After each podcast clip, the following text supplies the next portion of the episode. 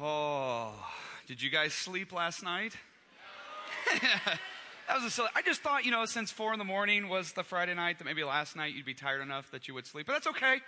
Sleep deprivation is, uh, well, it can be cured on a Sunday. So just have a good nap this afternoon. Uh, I'm Shane, in case you don't know me. I know the students, we got to hang out all weekend, but some of you up there didn't. Uh, I'm a professor at Ozark Christian College in Joplin, Missouri. Have been for seven years.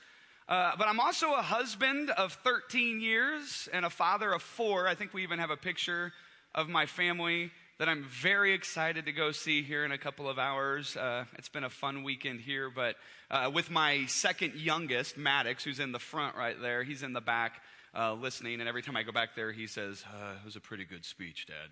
I'm like, Speech? I'm like, what are you talking about? but this morning, I want to start off by acknowledging something that it's easy to be close to God when you're on a mountaintop. But the problem is, we live in the valley. I mean, this weekend, this weekend has felt like a spiritual mountaintop. I mean, you're surrounded by your friends, some of whom are Christians, some of whom maybe even became Christians this weekend. You're surrounded by sponsors and youth ministers that love you, that have been praying for you, pouring into you. You've been surrounded by great music, Christian music. You've heard an occasional Christian message. You've been saturated with the truth and the grace and the Spirit of God. But the reality is this it's easy to feel close to God on a mountaintop. But the problem is, is we live in the valley. so here's the question I want to ask this morning. Whenever we come down off of the mountaintop, how do we live in the valley? How should we live in the valley? Living on the mountaintop is easy. Living in the valley? That's a completely different story. Turn in your Bibles to Luke chapter 5. I know you have your Bibles because we've done this, what, four times this weekend already? Yes, students? Okay.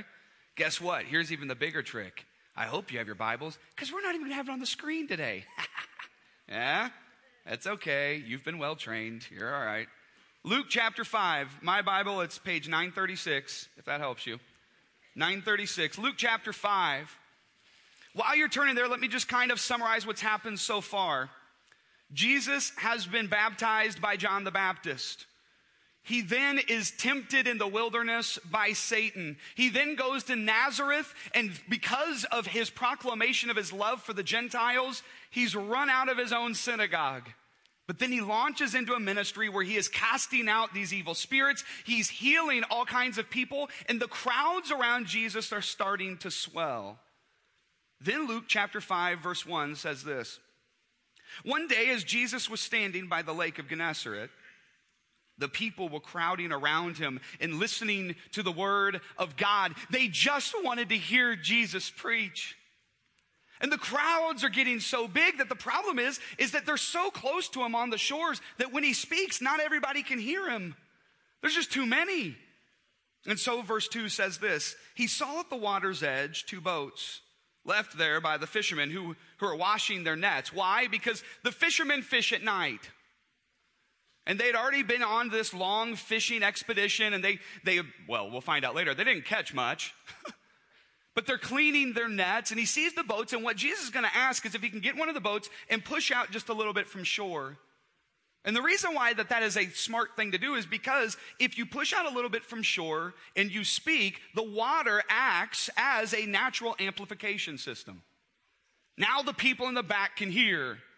So he looks at Simon, verse 3. He got into one of the boats, the one belonging to Simon, and asked him, Hey, just put out a little bit from the shore. I want to speak to the people, but not everybody can hear me. Just push out a little bit from the shore. Then he sat down and taught the people from the boat. The text has been building at this point. You're going, what's Jesus going to say?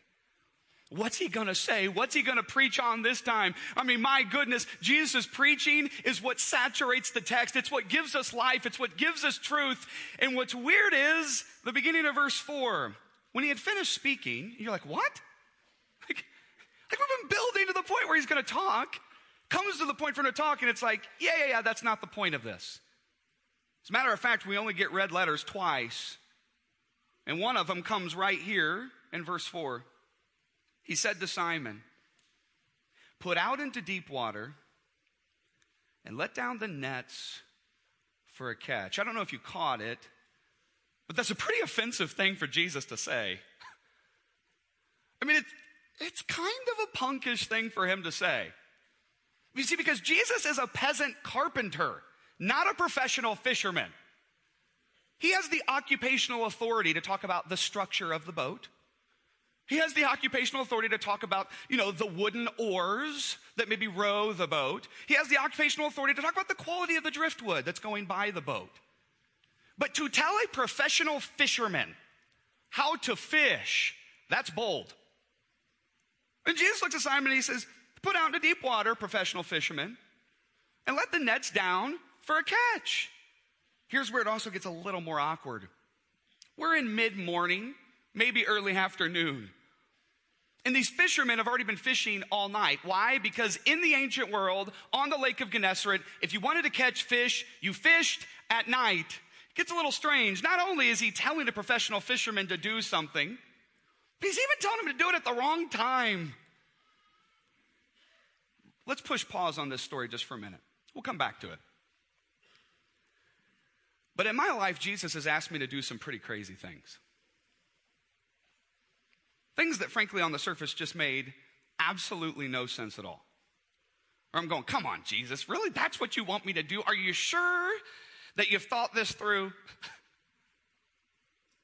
Things like the summer after 9 11, calling me to go minister to Muslims in the Middle East, to share the gospel to them. Or telling my family, you need to buy a smaller home, sell the one you have, get a smaller one. Or telling me, saying, hey, you're going to sell everything and you and your family are going to move overseas for around three to four months. And I'll be honest with you, in these crazy things he's told us to do, it's gotten us into some pretty sticky situations. I mean, I've had a gun pulled on me in Guatemala City while we were investigating sex trafficking of young boys. Almost had a plane crash uh, three summers ago on a way to go speak at an event was pulled into the back alley in the Middle East, didn't know if I was going to make it out of there alive. Don't get me wrong, when Jesus calls you to some crazy things, sometimes it doesn't end the way you think it will. but here's the question of the morning When we're living life in the valley, how should we live? I mean, it's easy to feel close to God on the spiritual mountaintop whenever you receive the message. It's a lot different actually living it out whenever you're walking through the valley. You know, this weekend we've talked a lot about when we come to Jesus, we need to embrace him as Savior, absolutely. But we cannot just pay lip service to him as being our Lord. Because whenever we embrace Jesus as a Savior, and if we only focus on him as a Savior, the problem is, is that we can have a Christianity that begins to serve us. Because the Savior portion of Jesus is all about us. We get forgiveness of our sins. We get to go to heaven. We get this mansion in heaven. I mean, is this true? I mean, surely, surely we all can agree vocally. Is this true? yeah. And it's kind of cool to feel released through the grace of Jesus from the burdens of your sin. But G- this is not where the story stops. Jesus is not just a Savior. He is also your Lord. And the reason why we don't like to talk about that as much is because it's about everything you must lose. When you bow your knee to Jesus as your Lord, you give up your dreams. When you bow to Jesus as your Lord, you give up your rights. When you bow to Jesus as your Lord, He becomes your master and you become His slave. Where do I get that? James chapter 1, verse 1, and Jude chapter, or well, the only chapter, verse 1 the half brothers of Jesus both write a book, and guess how they introduce themselves? I am a doulos of Jesus, which means a slave of the king. You cannot divorce the grace of Jesus from the calling of the king. Because he kind of expects you to do things. Let me explain it like this uh, I went to Ozark Christian College from 2000 to 2004. I went there and, and, I had a ton of great memories. I mean, I loved my, my, uh, my roommates, good friends, incredible worship, incredible classes. I loved my time there. But one of my absolute favorite things was, was playing on the soccer team. I loved it. I loved the smell of fresh cut grass. I, I loved the camaraderie. I loved playing on the soccer team. I mean, I didn't really play per se, you know. But I loved being on the soccer team. I mean, I just, I just loved taking part of it. I mean, you know, I didn't really practice much and I, I didn't really have a uniform and I, I didn't listen to the coach and I never even touched a soccer ball. But I loved being on the soccer team. It was my absolute favorite thing of college. I know what some of you are thinking. You're a bona fide psycho. because if you didn't playing a game, if you didn't practice, didn't listen to the coach, you didn't have a uniform, didn't touch a soccer ball, guess what, Shane? You weren't on the soccer team. Yes, I was. And it was awesome. And I loved it. I mean, I walked across a soccer field once or twice. I knew the rules of soccer. And I loved being on the team. Okay. That's absurd. We all know it. Totally absurd. Just as absurd as saying, I belong to a kingdom, I just don't do anything the king says to do. Listen, at that moment, you're playing on your own imaginary soccer team. No, the reality is this the cross says, Come as you are and lay all your burdens down. Lay all of the things down that are weighing you from unforgiveness to sin. Lay it down at the cross. Receive His grace so that you can be transformed to do the work of the King. I know what some of you may be thinking, but before we talk about that, let's just see if this plays itself out in the rest of the Bible. Turn to Revelation. Some of you are like, oh no. It's okay. I know the book's abused. I know, I know the, bu- the book is either abused or ignored, one of the two. We're not going to do either one this morning, it's okay. But I do want to point out that even in this book that is so obscure at the end, it carries a consistent message from the New Testament, and that's this The king expects you to do things. Chapters 2 and 3 of the book of Revelation are written to the seven churches of Asia Minor. And it's all in red letters, so you know Jesus said it. It's all written in red letters. And one of the things that you find to five out of the seven churches of Revelation, the same phrase is said to them five times out of the seven churches. The phrase, I know your deeds, is spoken five times. Revelation chapter 2, verse 2 to the church of Ephesus, I know your deeds. Revelation chapter 2, verse 19 to the church of Thyatira, I know your deeds. Revelation chapter 3, verse 1 to the church of Sardis, I know your deeds. Revelation chapter 3, verse 8 to the church of Philadelphia, I know your deeds. 3, 15 to the church of Laodicea, I know your deeds. And if you have been doing the work of the king, there is nothing sweeter that you could find in red letters than that phrase. Where, yeah, sure, the world may not recognize what you've been doing, but the king knows your deeds. Oh, but if you're living in rebellion, there is nothing more frightening to hear in red letters than, I know your deeds. And to Jesus, they kind of matter. Chapter 3, verse 2 to the church of Sardis, Jesus yells at them. He says, Wake up! Wake up, strengthen what remains and is about to die, for I have not found your deeds complete in the sight of my God. Whoa, Jesus, that's a little rowdy. Turn to Revelation chapter 14, verse 13. The second out of seven beatitudes or blessings in the book of Revelation. It says, Then I heard a voice from heaven say, Write this Blessed are the dead who die in the Lord from now on. Yes, says the Spirit. They will rest their, from their labor, for their deeds will follow them. Revelation chapter 22, verse 12. It's in red letters. Jesus says, Look, I'm coming soon. My reward is with me, and I will give to each person according to what they have done. In the book of Revelation, what you do and what you don't do kind of matters. Some of you at this point are going like, whoa, whoa, whoa. Listen here, hippie. Like this sounds like works righteousness. Sounds like what you're saying is, is that all that matters is works. But have you read Ephesians chapter 2, verses 8 and 9? To which I would say, let's read it together. Ephesians chapter 2, verses 8 and 9 says this. Some of you could probably quote it right now. For it is by grace you have been saved. Yes? Through faith. And this is not from yourselves, it is the gift of God, not by works, not by deeds, Shane, so that no one can boast. Listen, hear, hear me very clearly. You are saved by one work, and that's the work of Jesus Christ on the cross. That's it. I mean, there is only one work that can redeem you from your sins, and it's the sacrificial lamb on Calvary. However, have you read verse 10 of Ephesians chapter 2? The very next verse.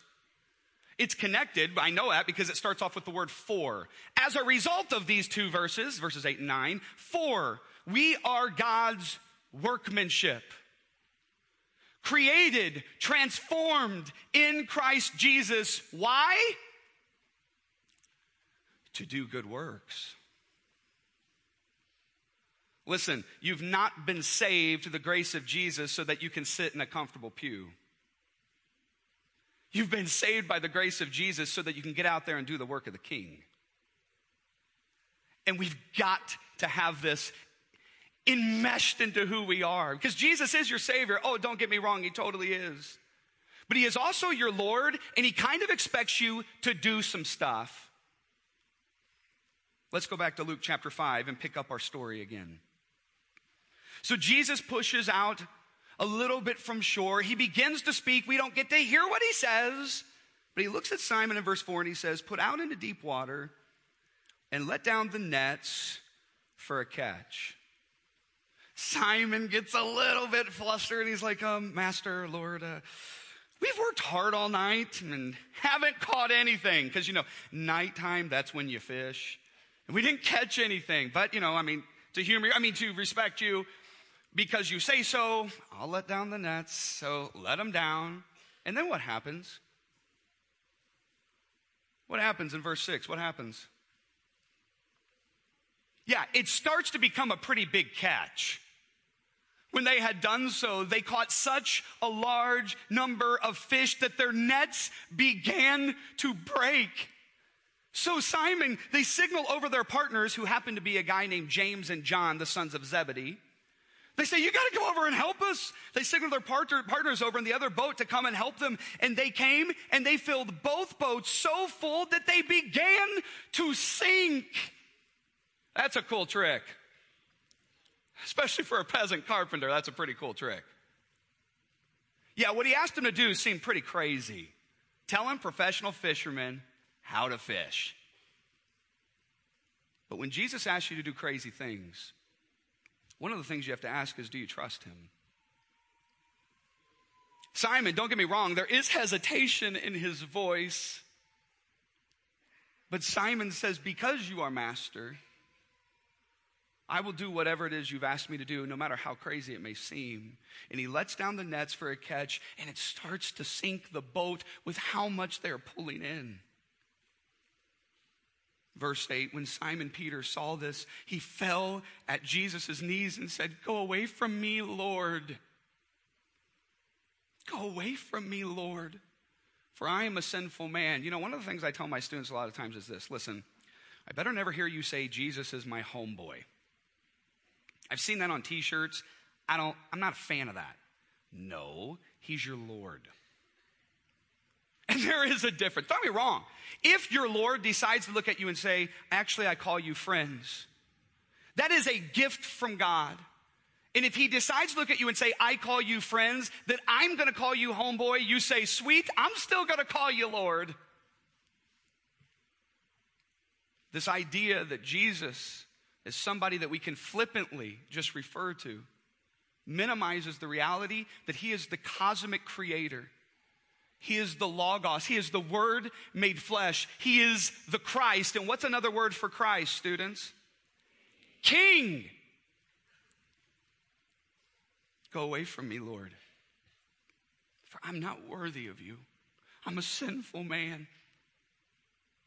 For he and all his companions were astonished at the catch of fish they had taken, and so were James and John, the sons of Zebedee, Simon's partners. Then Jesus said to Simon, Don't be afraid. That is, that command is the most frequent command in the entire Bible. There's 365, one for every day. Don't be afraid. Why? Man, fear is a powerful weapon of the enemy. Fear can get people to do some pretty crazy stuff. Fear can get us and drive us to do some pretty frightening things that are frankly not worthy of our King. And God says, Who do you fear but me? And yet, whenever we come to Him and we fall down before Him, He says, You don't need to be afraid. Don't be afraid. From now on, Simon, you'll be a fisher of men. So they pulled their boats up on shore, left everything, and followed him. Did you hear that last phrase? Left everything and followed him. That's crazy. Left everything and followed him. They left their business, not just their business, their family business. They left the greatest catch in the history of fishing in the boat to follow him. Why? Oh, because he is definitely where grace is found, because he is the Savior, but he is also your Lord. When the Lord says, Come, you come. When the Lord says go, you go. And guess what? Don't even ask the question why. It'll just hurt you. Don't even ask where. Just respond to the call. You see, it is so easy to feel close to God when you're on a mountaintop. But we live life in the valley. And life in the valley is hard. Life in the valley is painful. But if you take the leap, if you bow your knee to Jesus as Lord and Savior, if you bow your knee to Him as the King that can give you the grace that we all desperately need, if you take the leap, everything about you changes. Where you sit in the cafeteria changes. How you treat your enemies changes. How you treat your brothers and your sisters and your mom and your dad changes. How you forgive even those that have wounded you changes. Where you go, what you buy, what you don't buy, what you do, what you don't do changes. Everything about you changes. Otherwise, we're playing on our own imaginary soccer team. Like, is this a game? Is Christianity merely something that makes us feel good, or is it something that transforms everything that we are?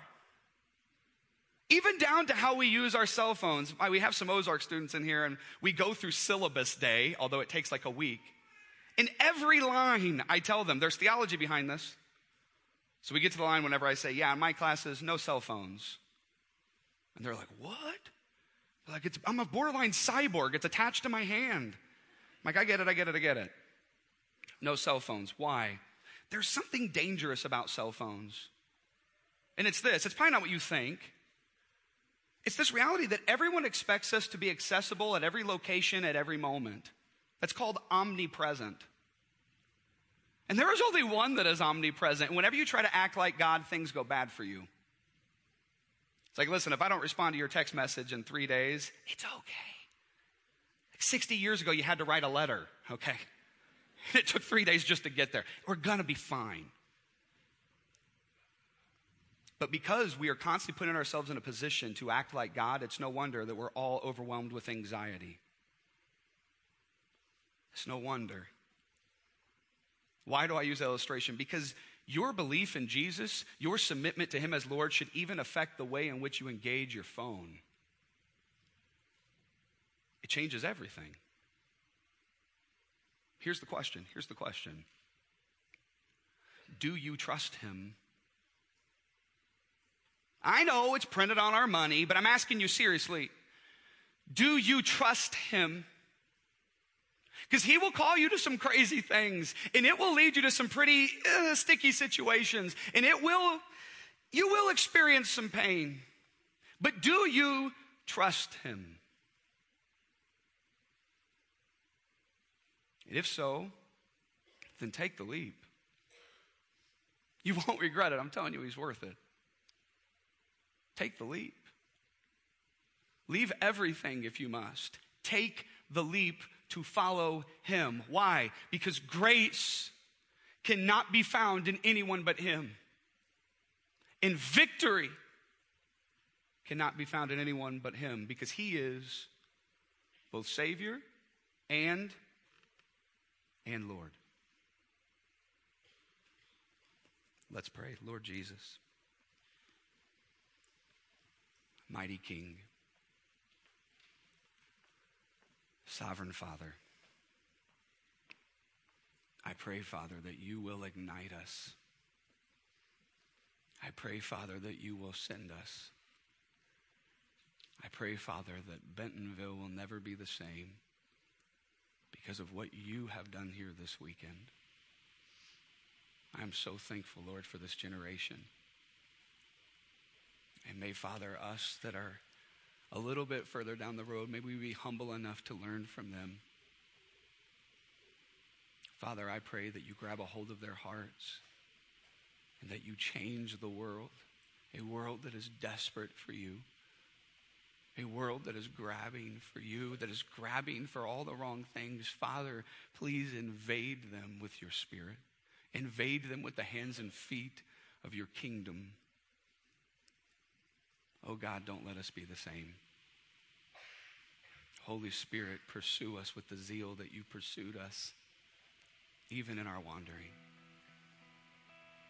Oh God, hear my prayer. To your name, Lord, we pray all these things. Amen.